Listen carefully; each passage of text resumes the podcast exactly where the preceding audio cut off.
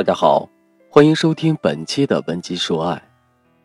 今天这节课，我们来聊一聊有关相亲的话题。上个月月末的时候，我接到了学员小林的求助。小林在网络上跟我说，他在相亲的过程中遇到了一个大麻烦，急需我的帮助。我一看到“急需”这两个字，就马上给小林回了消息。小林收到我的消息后，马上就在那一头噼里啪啦的说了一大堆。我一条一条的听完他的语音消息，才终于摸清了情况。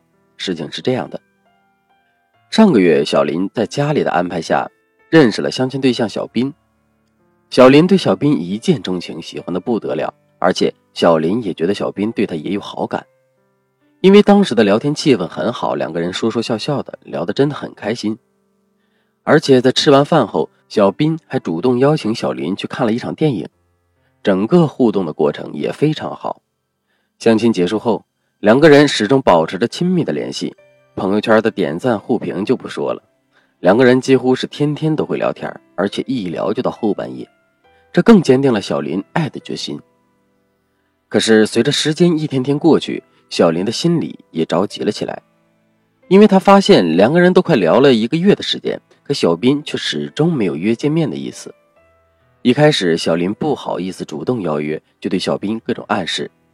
可小斌每一次都好像听不懂似的，完全不接收他的信号。后来，小林终于鼓起勇气，主动向小斌发出了邀约。可是，只要小林一提约会见面，对方不是加班就是有活动，一连三次都是这样。小斌的表现让小林的心里翘起了小鼓，怎么会是这样呢？两个人聊天聊得那么好，为什么小斌却不愿意约会呢？这代表着小斌不喜欢我，还是有什么别的原因呢？小林的心里一团乱麻，再加上之前的邀约，让小斌的态度也有了些变化。现在两个人的聊天频率也有所下降。小林的心里越想越急，但是又不知道问题出在了哪里，更不知道该怎么办，于是就出现了上面向我求救的那一幕。其实一听完小林的语音，我就知道问题出在哪儿了。事实上，这种情况在相亲中真的很普遍。为什么会出现聊天好邀约难的问题呢？其实简单的来说就是四个字：吸引不足。我们都知道，通过相亲认识的两个人，彼此之间的感情基础是比较差的。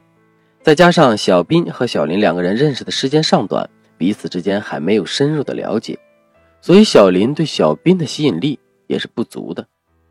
男人是一种精于成本计算的生物，如果他们没有下定决心做一件事情的话，他们是很难迈出第一步的。所以，小斌之所以不愿意答应小林的邀约，也不愿意这么快就升级彼此之间的关系，就是因为他还在犹豫。换句话说，就是小林目前对他的吸引力还不足以让他坚定爱的决心。那么，在这种情况下，我们到底该怎么做呢？下面我就来教大家两个让对方答应邀约的方法。第一点，保持高姿态，增加两个人之间的距离感。说到这一点，很多人都会不明白，甚至还会在心里想：老师，你刚刚不是说，男人之所以不接受邀约，是因为我们对他的吸引力不足吗？那既然是吸引力不足的问题，我们就应该多跟男人去接触啊。那怎么现在反而要疏远呢？这不是背道而驰吗？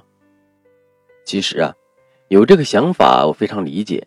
事实上，这就是我们大脑中的一种常规思维。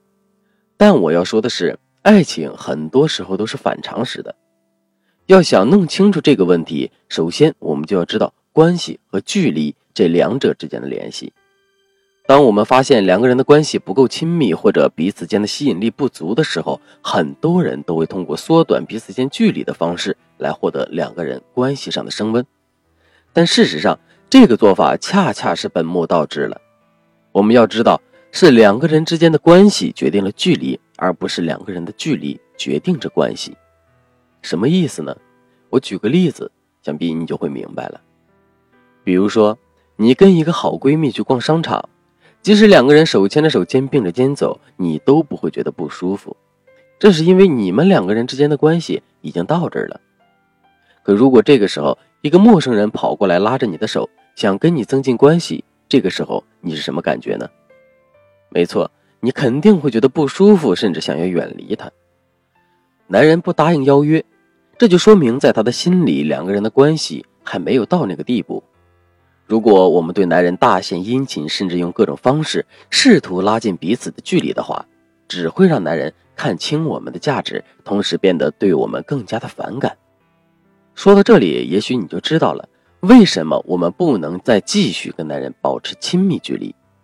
但是呢，他的心里肯定还有另外一个疑问，那就是不能保持亲密距离就算了，为什么还要故意疏远男人呢？其实这个道理就更简单了。当一个人面临着选择，各种犹豫不决的时候，他最怕的是什么呢？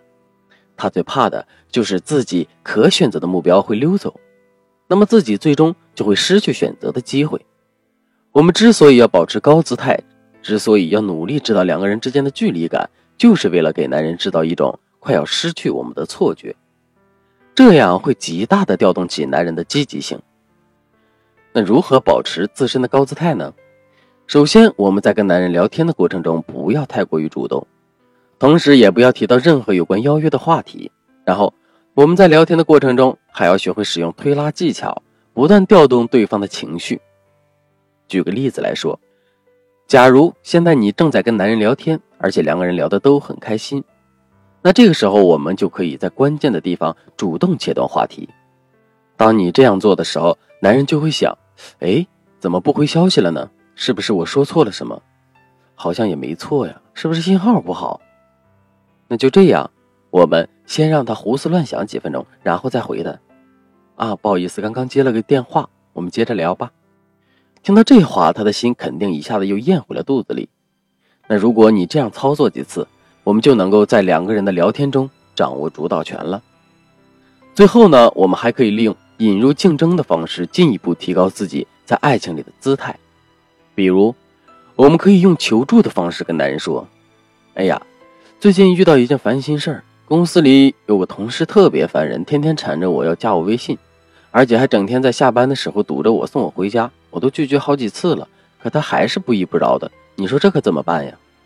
那如果你这样说的话，男人就会觉得我们身边有很多的追求者，为了获得更多的竞争优势，他肯定就会对我们更加上心了。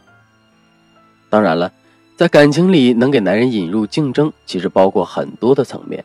如果你想全面的了解这部分的内容，可以关注音频下方的详情页，或者添加情感分析师的微信文姬零六六，文姬的全拼零六六进行咨询。